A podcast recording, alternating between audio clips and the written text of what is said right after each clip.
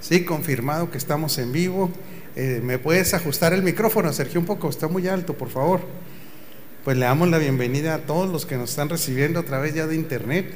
Estamos aquí haciendo unos ajustes técnicos, pero sí, aquí estamos ya. Así es que háganos el favor de compartir.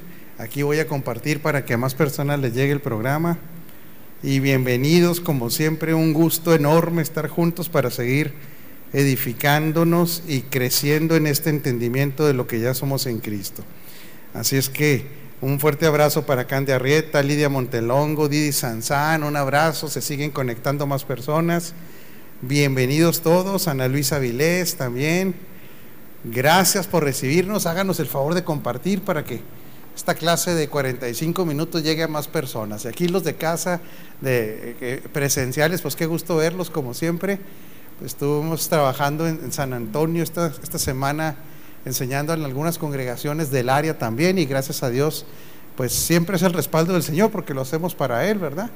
Pero también vemos ahí claramente el avance en diferentes congregaciones en este entendimiento. Esto no lo para nadie, esto es un entendimiento que trae libertad, que nos conecta a nuestra realidad en Cristo y para eso estamos, para que la gente pueda disfrutar de su herencia en Cristo. Vamos a orar.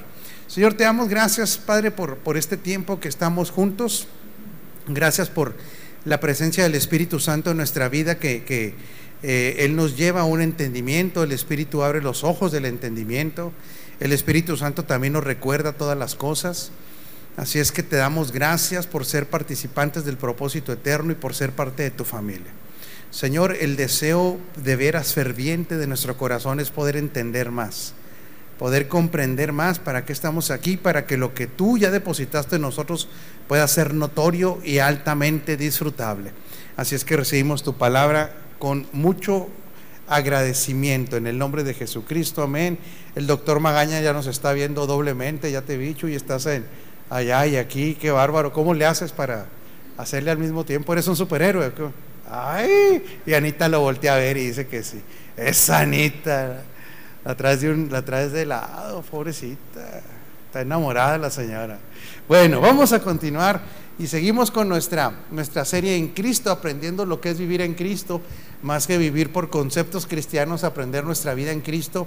Y que estando en Él, bueno, algo que tenemos que tener muy claro, que la vida eh, de un hijo de Dios tiene que ser una vida de alto rendimiento, muy disfrutable, eh, ver el avance de, ese reino en nosotros y a través de nosotros, pero esto no es posible si no hay un entendimiento de lo que ya tenemos.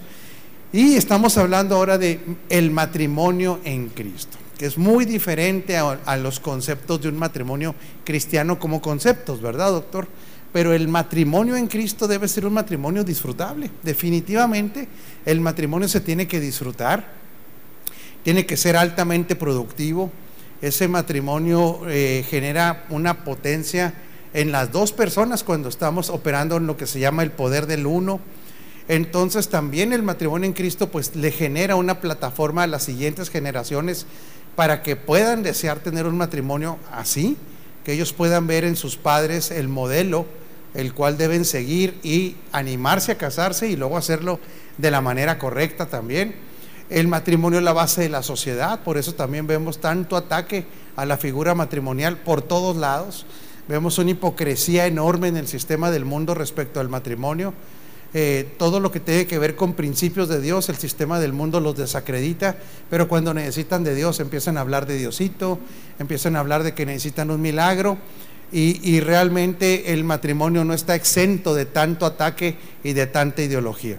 Les platicaba la semana pasada que ahora hay de manera profesional, aquí en México hay, este, hay negocios que de manera profesional promueven la infidelidad. Así literalmente, si usted, eh, así, el que, el que entra a esa aplicación es para casados, su objetivo principal, su, su mercado, y es para que ellos practiquen el adulterio.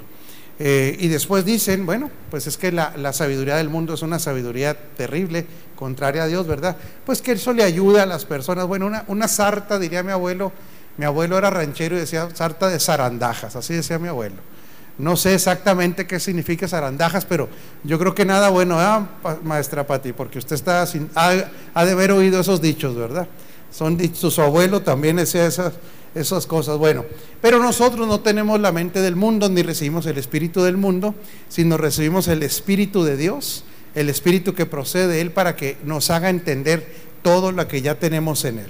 Entonces el matrimonio debe ser altamente disfrutable. No sé, Bully, está, ¿seguimos en, el aire o se cortó? ¿Seguimos al aire? Ok. Estamos teniendo unas, un poco de problemas técnicos, algunas situaciones aquí internas, pero le damos para adelante. Voy a, otra vez a, tratar de ver la Ok, ahí estoy. Ahí estamos. Y la semana pasada, bueno, veíamos de que un matrimonio de hijos de Dios no tiene los mismos códigos de progreso que un matrimonio que no está en Cristo. Vamos a hacer un pequeño resumen muy, muy rápido. Un matrimonio que no está en Cristo, por más buenas personas que sean en el ámbito de lo que se, se dice que es buenas, ser buenas personas, ¿verdad? Tener alta moralidad, ser personas, eh, algunos dirán trabajadores, otros educados. Eh, aún así, el matrimonio de los hijos de Dios debe ser mucho, pero mucho mejor. ¿Por qué? Porque parte de una realidad completamente diferente y también el matrimonio en Cristo debe, tener, debe conocer los códigos de la trascendencia. Un matrimonio en Cristo debe trascender.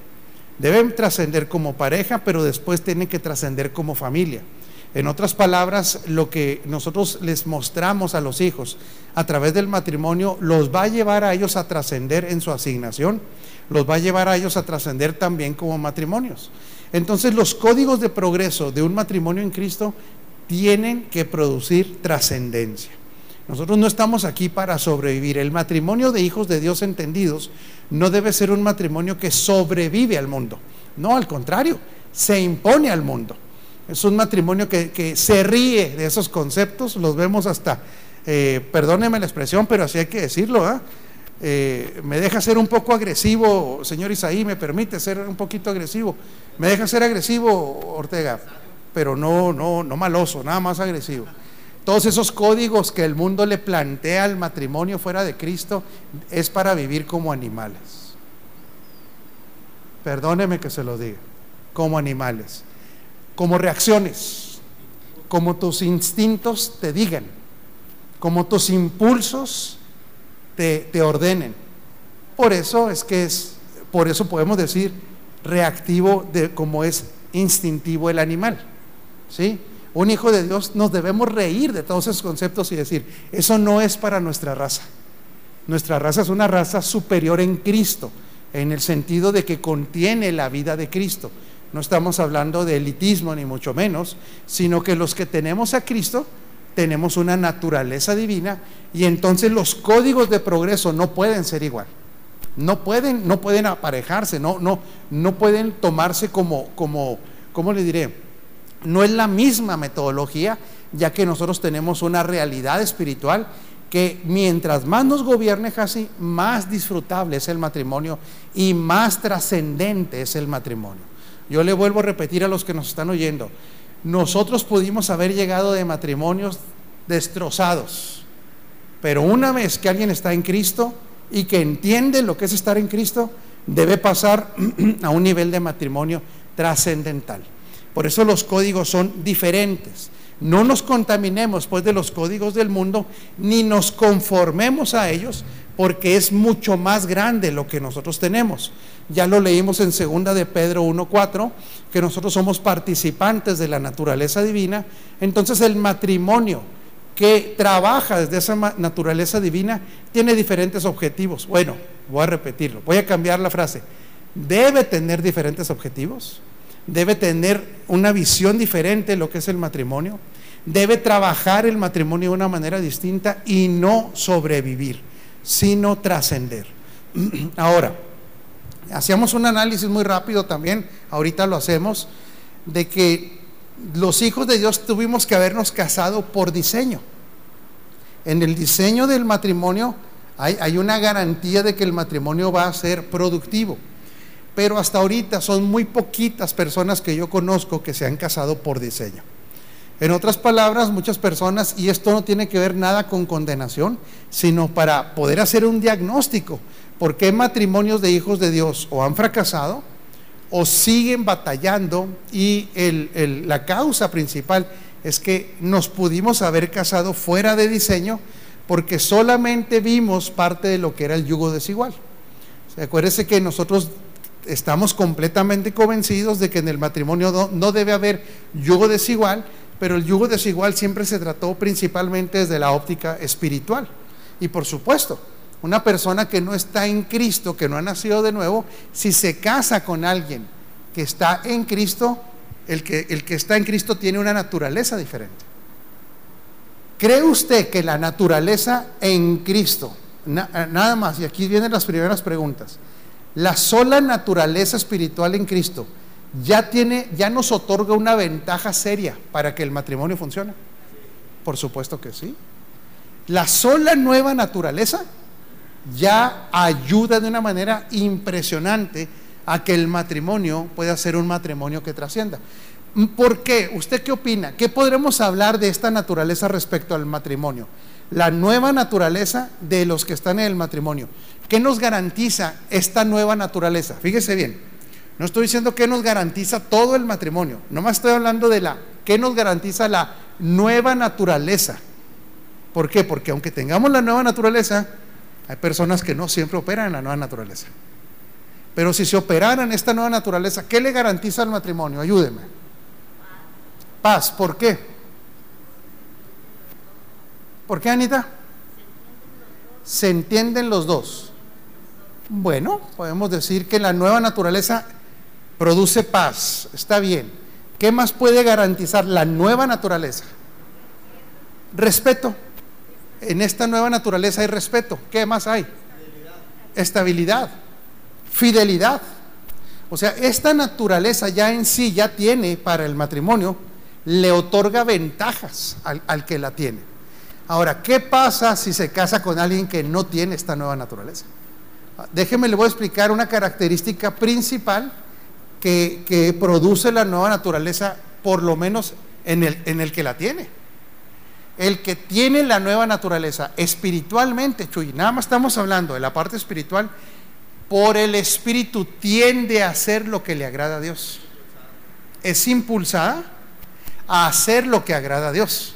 Por eso es que va a tratar con respeto, por eso es que va a tener fidelidad, por eso buscará tener paz. ¿Por qué? Porque esa naturaleza siempre va o, impulsa al hombre que tiene esa nueva naturaleza a agradar a Dios.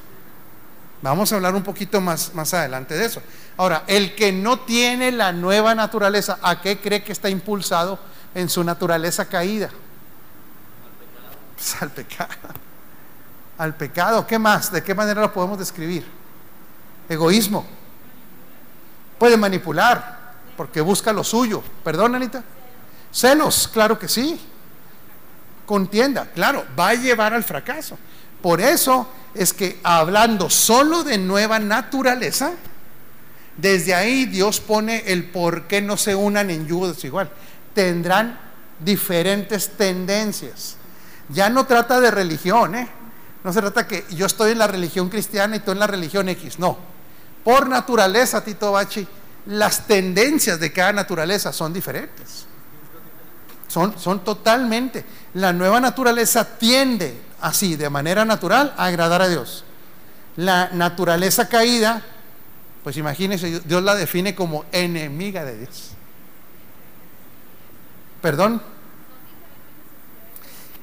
Son diferentes intereses, completamente. Completamente. Por eso es que el yugo desigual en el espíritu es clave. Pero el segundo yugo desigual, que ahí es donde muchos hijos de Dios tampoco alcanzaron a ver es el yugo desigual en el alma.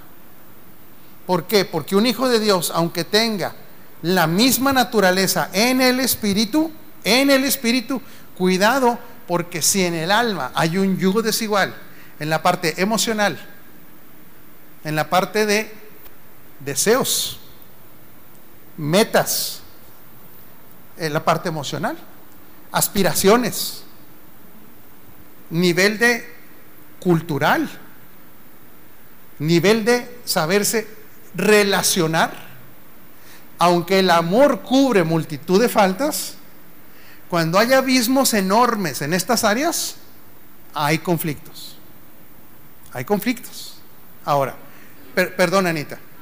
Claro que sí, porque este yugo desigual en el alma es porque algo está faltándole a uno o le está sobrando al otro.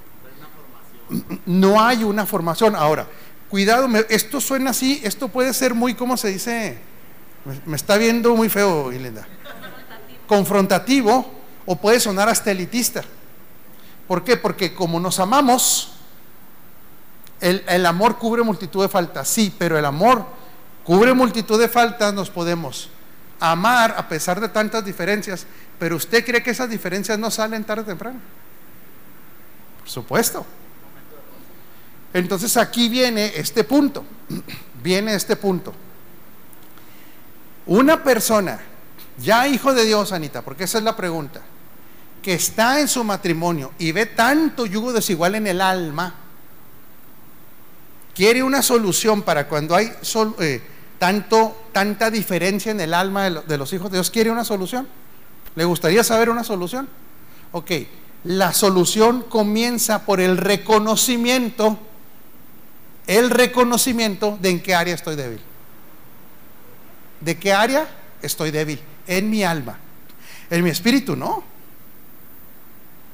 Por eso aquí, eh, y esto yo espero que lo estén oyendo muchos jóvenes, porque nosotros estamos solucionando problemas, linda. Pero el joven se puede ahorrar muchísimos problemas si puede o tiene la capacidad de qué? De meterse al matrimonio con un diseño correcto. Entonces, fíjese bien, hay solución, sí, pero hay que reconocer que áreas de la vida del, del matrimonio o de las personas están débiles y no hacerse, ¿cómo le diré? ¿Cómo se lo digo? Porque quiero ser muy correcto. Quiero ser muy correcto ser humilde y no ser hipersensible a la crítica. Otra vez, ¿sí?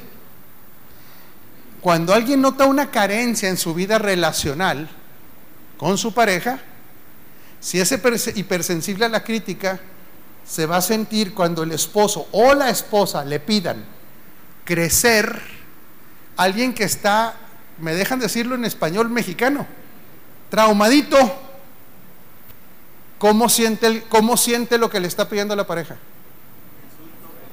¿Como un insulto? ¿Como una ofensa? ¿Lo siente como, ah, ¿te crees mucho? ¿Perdón? ¿Tú me vas a ordenar?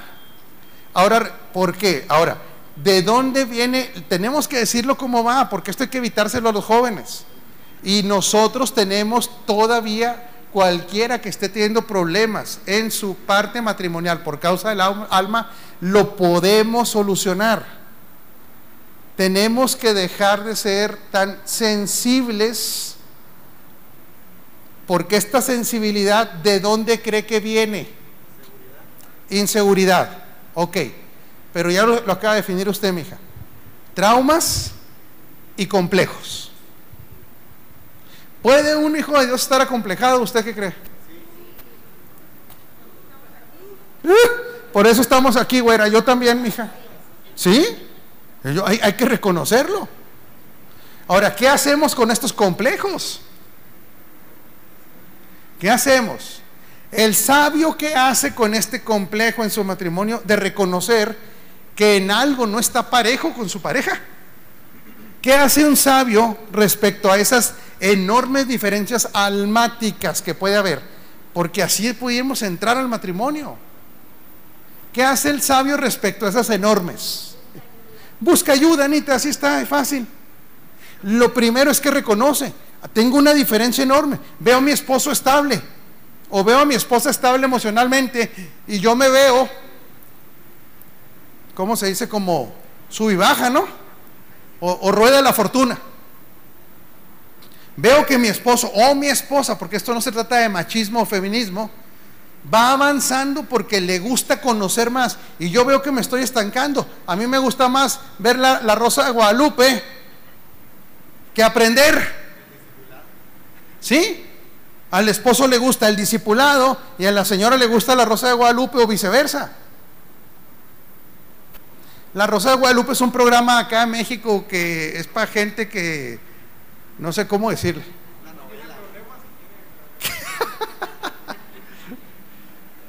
a, a, ver, y aparte, pero pues es gente que pues, no quiere crecer acá, ¿verdad?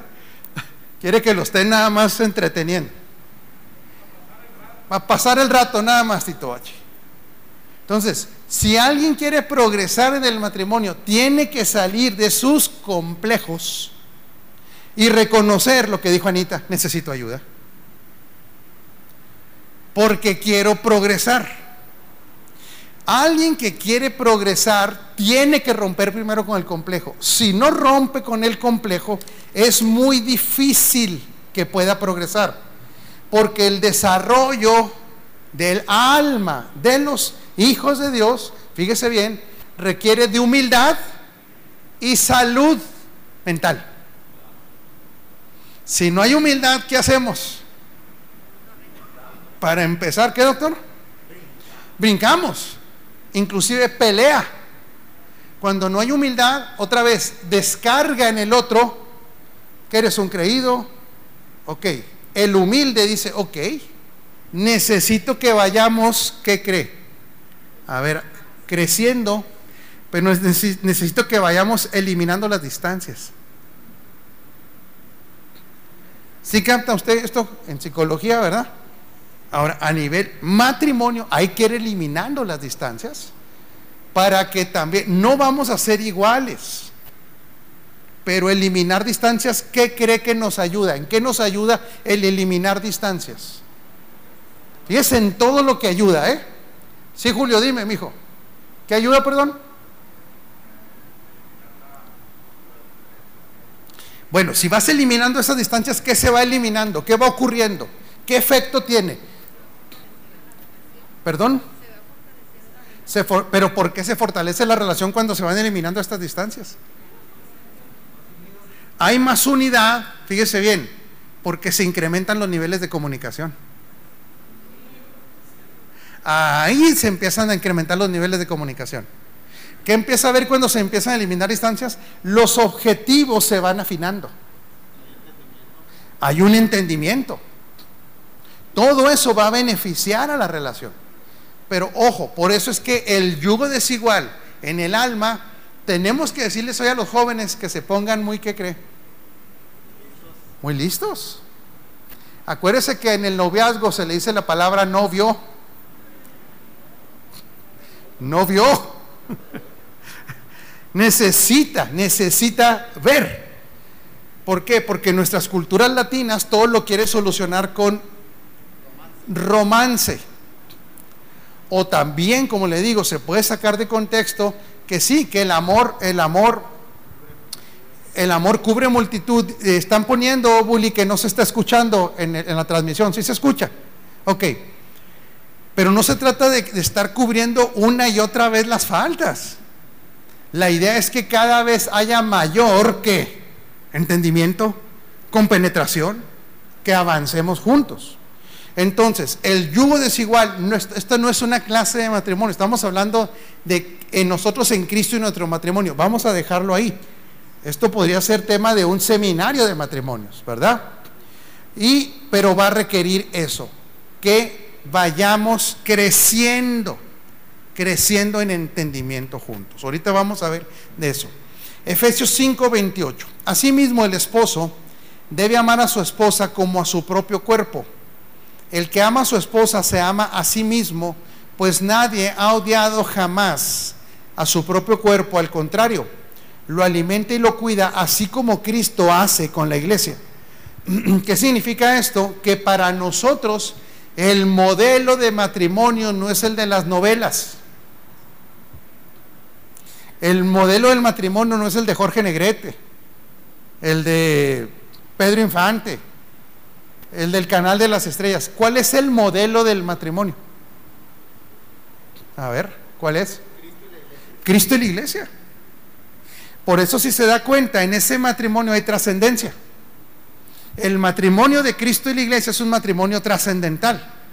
El matrimonio de Cristo y la iglesia debe ser un matrimonio donde ambas partes disfruten uno del otro. Pero esos códigos solamente son, otra vez, para los que están en Cristo. Ahora, no es un curso de matrimonio, pero pudimos entrar con la carencia, la carencia de no haber, yo como le digo, hasta ahorita no quiero decir que no conozco, pero a lo mejor son muy pocos los que entraron por diseño al matrimonio. Imagínense, estamos hablando de asignaciones, estamos hablando de sanidad del alma, estamos hablando de salir de complejos, estamos hablando para que pueda ser ayudidonia. Estamos hablando que el diseño tendría que ver con personas que tuvieran visión, objetivos. Todo ese es diseño. ¿Le gustaría que ahondáramos en diseño un día de matrimonio? Para conocerlo. Ok. Me comprometo no sé cuándo, pero vamos a hablar de diseño. Porque ahorita lo que estamos haciendo es nada más como una reparación. Pero entonces la pregunta es esta. Bueno, no entré por diseño, no entré por diseño pero ya estoy ahí. ¿Qué hago? Dígame, Vera. Pegarme al diseño, pero fíjese bien, es muy buena su respuesta. Vamos a pegarnos al diseño, pero vamos a tener que hacer lo siguiente. ¿Qué herramientas sí tenemos ya en Cristo? Porque podemos pegarnos al diseño y decir, ok, pero no, no tengo con qué el que está en Cristo ya tiene una herramienta. Por eso es como el matrimonio, a pesar de no haber entrado como debió haber entrado, sí tiene solución. Sí tiene solución y puede trascender. No somos de los que va a decir, ah, no, pues ya ni modo. Ahora ya me tocó este viejo y aguantarlo. O viceversa, ¿verdad? o me tocó esta hermosa dama y aguantarnos. No, no, no, no, no, no. Vamos a ver con qué contamos. ¿Con qué se cuenta una pareja de hijos de Dios? ¿Con qué cuentan ya? ¿Con qué cuentan? ¿Perdón, hija? ¿Sí? Con Cristo, ok, fíjese bien. Cuentan, hija, con la vida del Espíritu. Ya cuentan con ella. Eh, puede que no estén acostumbrados, Anita, tristemente, ¿verdad? Más bien no la reconocen. Pero el que es nacido de nuevo ya cuenta con la vida del Espíritu. Por eso es que nosotros no debemos de, de tener un mal concepto, por ejemplo, de lo que es la gracia. Si la gente dice estar en la gracia es vivir como yo quiera, eso no es el concepto de la gracia. Eso es un absurdo. ¿Por qué? Porque en la vida del Espíritu ya hay códigos para amarnos, respetarnos, ya hay todo eso, Anita. Ahora, no es que no la conozcan porque ya opera en los hijos de Dios, pero puede que no la disiernan. Y vamos a volver, como siempre, al problema de la edificación. A mucha gente se le dijo que la vida del Espíritu en qué consistía en no bailar, en no juntarse con los pecadores. Esa no es la vida del Espíritu. Perdón, hijo. Que le dé la, temblorina. Que tenga ritos cristianos. Ya, ya hablamos mucho en, en estas clases. De, la vida del Espíritu está ligada a una naturaleza que ya está impartida en nosotros. Esta, vida del Espíritu nos tenemos que ir, Anita. Ahorita usted lo, dijo de otra manera, pero sí es correcto. Nos tenemos que ir, ¿cómo le diré? Afinando más en la vida del Espíritu. Por eso, tristemente, una persona que nunca se congrega, pues imagínense, ¿de dónde saca información su alma de lo que es la vida del Espíritu? Si se mantiene con, la, con el chisme, si se mantiene con amistades, incorrectas, con la familia, pero no se congrega. ¿De dónde nos viene este problema de no administrar la vida del Espíritu? Y hay que decirlo como va. ¿De dónde cree que nos viene? Teniéndola ya la vida del Espíritu. ¿Qué cree, señora Marisol? Que es la vida de los hijos de Dios, que ya teniendo la vida del Espíritu no echan mano de ella. ¿Por qué? ¿Por qué? Porque si se echara la mano de la vida del Espíritu, va a impactar definitivamente, va a impactar, a impactar el matrimonio, aunque no estemos al 100 casados por diseño. Pero ¿por qué la gente no echa mano de esta vida del Espíritu? Ayúdenme, dan muy serios. Orgullo, mija. Bueno, puede ser. Desconocimiento. Y ahí le va a lo que vamos a volver una y otra vez. Venimos de una cultura religiosa, póngale el apellido que sea, que no quiere transformación. No quiere transformación. ¿Perdón? Quieren limpiar la conciencia y quieren el milagrito de Dios. ¿En dónde? En sus finanzas, en su matrimonio. Ayúdame Diosito, pero la vida del Espíritu es una vida, la vida del Espíritu nosotros tenemos que anhelar que nos gobierne. Para que venga esa transformación del alma, que ahí es donde están los problemas de los hijos de Dios que sí están en Cristo los dos. Cuando, cuando usted ve un matrimonio de las dos personas que están en Cristo, sus problemas no, es por, no tienen que ver nada con lo espiritual. Nada que ver tienen que ver con el alma, porque no están echando mano de la vida eterna. ¿Dónde está la vida eterna? En el espíritu. Entonces, el problema del, ser humano, usted dijo ahorita egoísmo, dijo egoísmo, ¿o qué dijo? ¿Perdón? Orgullo. Es que hay un orgullo en la gente, en todos. El principal orgullo que hay en los hijos de Dios es no querer ser gobernados por Cristo. ¿Perdón? Sí, pero a, la vida misma de Cristo. En otras palabras, el hombre mismo tiene pánico de perder el control de su vida. Entonces, ¿para qué quieren a Dios entonces? Fíjese bien, ¿eh? El hombre que tiene pánico de perder el control en su vida, de ¿para qué quiere la vida del Espíritu?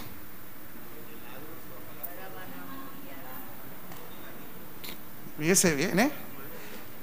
Más bien se le voy a replantear la pregunta, ¿eh? ¿Realmente no quiere la vida del Espíritu? No, no conviene. Porque como se quiere guardar el control, la vida del Espíritu se menosprecia. Porque ahí está Anita. ¿Por qué? Porque aquí hay que hablar las cosas como son, si no, esto no va a funcionar, Elo, ¿sí? O sea, la gente quiere a Cristo para sus necesidades, no para que lo gobierne. Ahora la pregunta es, ¿y por qué no quiere que lo gobierne? Porque Él no lo va a controlar, ¿eh? No lo va a controlar. La cuestión es, ¿por qué no queremos ser gobernados por Cristo? Perdemos el control. Pero fíjese bien, hay una raíz muy importante en esto, María. Claro, se pierde el control entonces. Yo ignoro esta vida del Espíritu porque no quiero que Él me gobierne. No quiero. ¿Va a impactar el matrimonio esto? Ah, pues claro. Porque entonces el matrimonio, a, que si ya no gobierna la vida del espíritu, ¿en qué, en qué cree que se mete el, el matrimonio? ¿En qué ley se mete? Cuando ya no es Cristo gobernando al individuo, el matrimonio se mete bajo otra ley. Y aquí es donde es muy triste lo que ocurre en, todos los, en todas las naciones, en todas las sociedades se llama la ley del más fuerte. En otras palabras, la ley de la jungla. Cuando alguien, fíjese bien, Anita, esto te, nos tiene que quedar muy claros. Cuando en el matrimonio no queremos, no queremos que nos gobierne Cristo. El matrimonio, si sacamos la vida del espíritu del matrimonio, va a entrar a una ley que va a gobernar el matrimonio. Esa es la ley de la jungla, la del más fuerte. Y no siempre va a ser machismo. No siempre va a ser machismo. En muchos casos va a ser machismo. Machos celosos, machos inseguros, machos manipuladores. Pero ¿sabe cuántas mujeres he visto que le han echado a perder el matrimonio a hombres? Muchas. Porque en esta ley del más fuerte, la mujer también manipula. ¿Cómo, cómo manipula a la mujer? ¿Perdón? No oigo con la... ¿Que a poco sí sé? Ah, que sí, sí saben. Pues las carnales sí han de saber. Pero como aquí no hay en la congregación. Aleluya.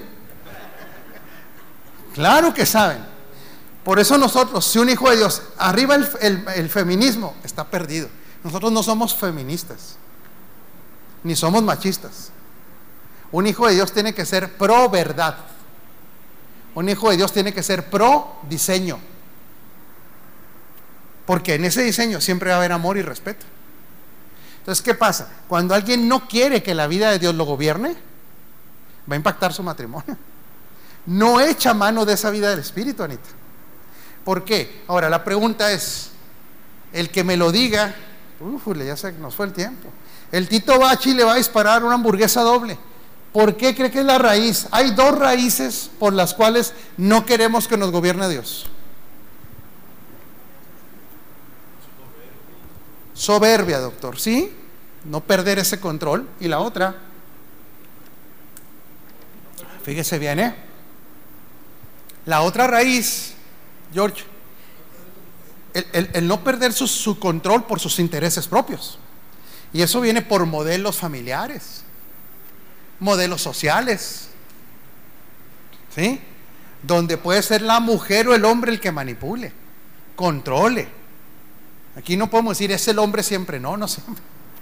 No, y no, y no podemos decir siempre la mujer, no. Pero ahí le va, hay un profundo desconocimiento que en el gobierno de Cristo hay prosperidad. Otra vez, ¿eh? Hay un profundo desconocimiento, Marisol de que en el gobierno de Cristo está la verdadera prosperidad del hombre. La verdadera. Porque la prosperidad de Dios que abarca todo. Todo lo bueno. Es un bienestar y es un progreso. En otras palabras, por eso la escritura dice que profesando ser sabios, se hicieron necios. Porque es una necedad creer que en ese gobierno no hay provisión para mí. Es una falta de fe. Es una falta de entendimiento. El que va creciendo en entendimiento, algo le va pasando a Tito Bachi. Desea más el gobierno de Dios en su vida. Lo voy a repetir, ¿eh? El salud. El que va creciendo en entendimiento va deseando cada vez más el gobierno de Dios en su vida. En otras palabras, esa soberbia que decía el doctor, ese, ese, ese querer controlar todo, ese, ese querer yo tener la razón siempre, es por falta de entendimiento. Sí, la, la raíz puede ser eso, yo controlo, pero porque no se le ha revelado que el gobierno de Cristo, ¿qué produce el gobierno de Cristo en la vida de una persona? ¿Qué cree que produce el gobierno de Cristo en la vida de una persona? Produce gozo sabiduría, paz, orden, estabilidad, productividad, progreso. Ese gobierno de Él nos lleva a la mejor expresión de vida que un ser humano puede tener. ¿Impacta el matrimonio? Por supuesto. Pero viene la ofensa, por ejemplo, en el matrimonio, y alguien cuando es ofendido o está el estira y afloja, puede operar desde el espíritu o puede operar desde la carne. Aquí hay que ser muy prácticos. No, no, este, me vengué de él. No más falta que diga, así me dijo el Señor que le dieran la torre. No. No, no, no. No, hay que reconocer. Si usted le da en la torre a su esposo o a su esposa, no diga que lo hizo en el Espíritu, por favor. No, no, no. Ahora, le hago una pregunta. ¿Cree que un hijo de Dios, antes de darle en la torre a la pareja, tuvo la opción de amarlo, perdonarlo o por lo menos quedarse callado? ¿Cree que tuvo la opción o no? ¿De dónde le vino esa opción, Marisol? Del Espíritu. Ahí estaba el Espíritu. No nos hagamos locos. El Espíritu a veces nos dice, cállese. El Espíritu nos dice, no, no pagues mal.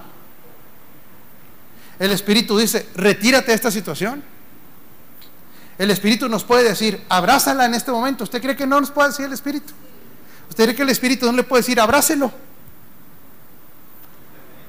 No te vengues sobre todo. Porque hay muchísimas formas de venganza en el matrimonio. Entonces, lo que pasa es que ahí siempre va a estar la opción. O opero en el espíritu, o opero en la carne. Por eso ya tenemos la vida del espíritu, María. O sea, si yo entré a mi matrimonio fuera de diseño, ya puedo operar yo de todas maneras en el espíritu, aunque haya entrado mal en el diseño. Ahora, ¿cuáles son los temores normales? No sé cuánto nos quede, Pastor Sergio. Quedan cinco. ¿Me deja decirle qué temores normales veo yo cuando alguien dice, bueno, si opero en el espíritu le da miedo a algunas personas en el matrimonio? ¿Quiere que le cuente cuáles son los temores mayores que la gente dice? Si opero en el espíritu va a llegar un momento que van a abusar de mí. Pero operar en el espíritu tampoco es pégame pero no me dejes, no. No, no, no. Lo que pasa es que operar en el espíritu no me va a llevar a la venganza. Operar en el espíritu no me va a llevar al sarcasmo.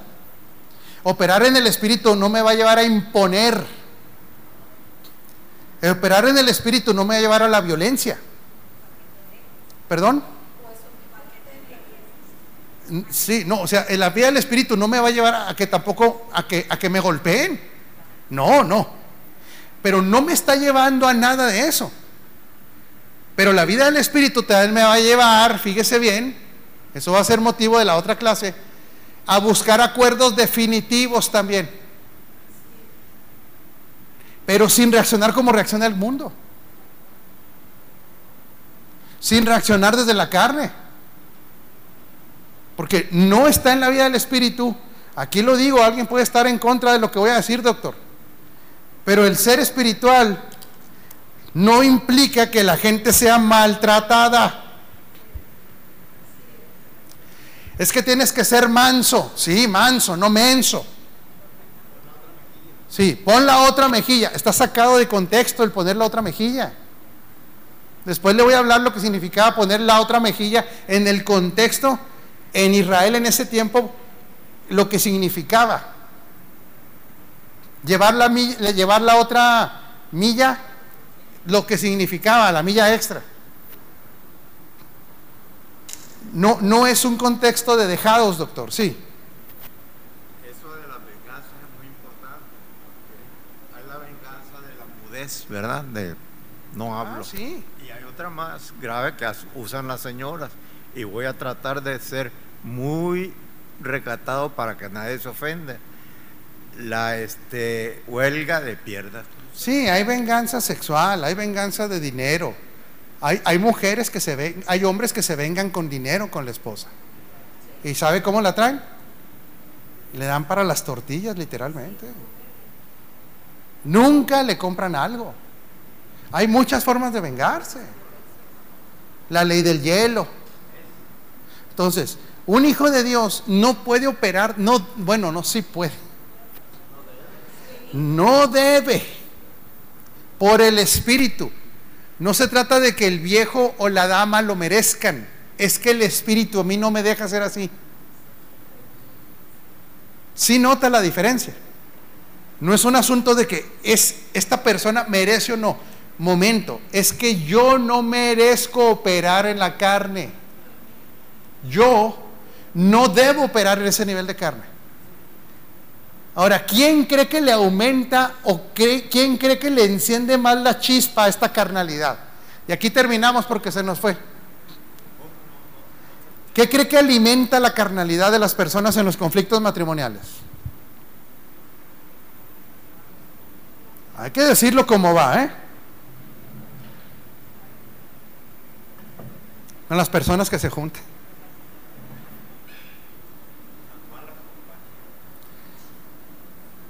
Cuidado con las malas compañías porque sí impactan el matrimonio.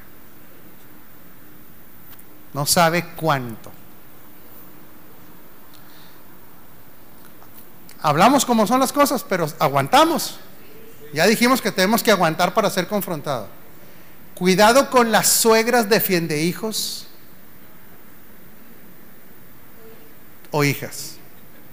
Con esas, con esas suegras que dice, el mío es perfecto. No, no. Lo que le tocó, para empezar no le tocó. Si no se lo, lo, agarró, ¿verdad? O la agarró. No, es que el, mío, es, el mío es un mono de Sololoy. No, no, no, no, no, no. No, no, no. ¿Qué tiene que hacer una suegra sabia? Antes, es que otra vez, vamos a volver al sistema del mundo y del espíritu siempre. ¿Qué hace una suegra sabia? ¿Qué cree que debe hacer una suegra sabia? No se mete. Bueno, hasta cierto punto, pero hay veces que la meten. Si la meten a la suegra sabia, ¿qué, hace la suegra sabia? ¿Perdón? No la oigo, mijo. Se abstiene. No, no necesariamente. La suegra sabia le va a decir, vamos al diseño. Nada de que mi hija tiene la razón. Mi hijo, ay, mi hijo, es, usted no sabe la maravilla de hijo que tengo. No, no, no, no, no la mujer sabia o el hombre sabio, a ver, mijita o mijito, estás fuera de diseño, eres soberbio, o estás siendo eh, una persona que no respeta. Eso hace un ser. Por eso la carnalidad es alimentada por las personas de las que nos rodeamos. ¿Usted sabía eso? Ahora, ¿de qué personas nos rodeamos generalmente? Y aquí vamos terminando. Generalmente son las que nos dan por nuestro lado, mija. Ah, se hacen los cómplices. Si, si mi amiga eh, Juana me dice que siempre estoy bien, ¿con quién cree que va a pedir el consejo? Siempre va con la amiga Juana. Pero si va con Chencha que le dice, ¿estás mal? No, Chencha es una desgraciada. Y Chana está peor. Pero ¿con quién nos juntamos indirectamente, Chuy? Con la tele. Por eso es los que se mantienen viendo novelas, esas historias que son... De seguro me está pasando igual que lo mismo que le pasa a María Josefina, de quién sabe, y, Roberto Antonio. Usted no le pasa lo mismo. Aparte, esas son puras cosas ficticias que la novela, que la tele, los amigos. A veces hasta los hermanos sin entendimiento. Hermanos, tíos, hermanos en Cristo que no tienen entendimiento. Eso alimenta la carnalidad. Un hombre de Dios o una mujer de Dios le va a decir, a ver, vamos a revisar. No te voy a dar la razón. Vamos a revisar dónde se violenta el diseño. Por eso es que nosotros ya tenemos la vida del Espíritu. Vuelvo a repetirlo. Inclusive, inclusive. Lo vuelvo a repetir. Inclusive. Aunque alguien se haya casado fuera de diseño, si está en Cristo, ya tiene la vida del Espíritu. Eche mano de ella. Quiero, quiero decirle, esos impulsos siempre son buenos los de la vida del Espíritu. Después hablaremos, no hoy, cómo se buscan acuerdos desde la vida del Espíritu. Con fundamento en la vida del Espíritu, doctor. Claro, porque en, la vida del Espíritu no, uno no busca lo suyo. En la vida del Espíritu uno tiene que aprender a buscar siempre una cosa por encima de todas, el diseño, honrar a Dios.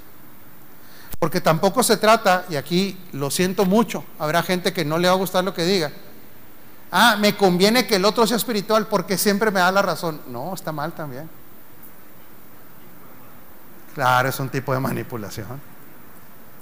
Un verdadero hombre o mujer espiritual no siempre le va a dar la razón aunque patalee. Aunque se ponga fúrica la señora, si no tiene razón, no la tiene. Pero conforme a mis criterios, no. Conforme al diseño y conforme a esta vida del Espíritu. Por eso le digo, los estándares nuestros, si aprendemos a vivir por el Espíritu, ¿sabe cuántos niveles de, cuánto baja el nivel de bronca, Julio, en el matrimonio? Baja muchísimo. ¿Cuánto baja el nivel de conflicto? ¿Cuánto, ¿Cuánto baja el nivel de división? ¿Qué es la palabra división? Dos visiones. Los que viven por el Espíritu. Pero otra vez, regresamos al punto. Para poder vivir por el Espíritu hay que empezar a ser humildes y ser altamente corregibles. Ser corregibles. Se lo repito, por, por esa oficina han pasado muchas personas que no quieren ser corregibles. Está bien, están en su derecho a no ser corregidos, sí. Están en su derecho, doctor. Pero el que es corregible, acepta. El que es corregible, perdón. El, que es humilde es corregible. no, no, humillación no. La humildad es, es reconocer que no sé. Reconocer que estoy fuera del parámetro. Esa es la humildad. O sea, yo reconozco. Yo le digo, nosotros hemos aconsejado mucha gente, mucha gente. ¿Hemos visto buenos resultados? Sí. Pero ¿cuál cree que es el elemento, Anita, para ver el buen resultado en la consejería? No tanto en, el consejero que conozca el diseño y en el aconsejado, ¿cuál crees, Marisol? La humildad, la disposición. De decir, ok, sí, sí es cierto. Aunque no me guste, aunque me repatee, pero sí es cierto. Me enseñaron el diseño, así es. Por eso dice que el que encubre el pecado, fíjese lo que dice. ¿eh? ¿Qué dice que el que encubre el pecado? ¿Qué dice ese versículo? Aquí nosotros no estamos hablando de que pecar nos quita la salvación. Pero el que encubre la falla, el pecado, el, que, lo ignora, ¿sabe qué dice la Biblia, mija? No puede prosperar.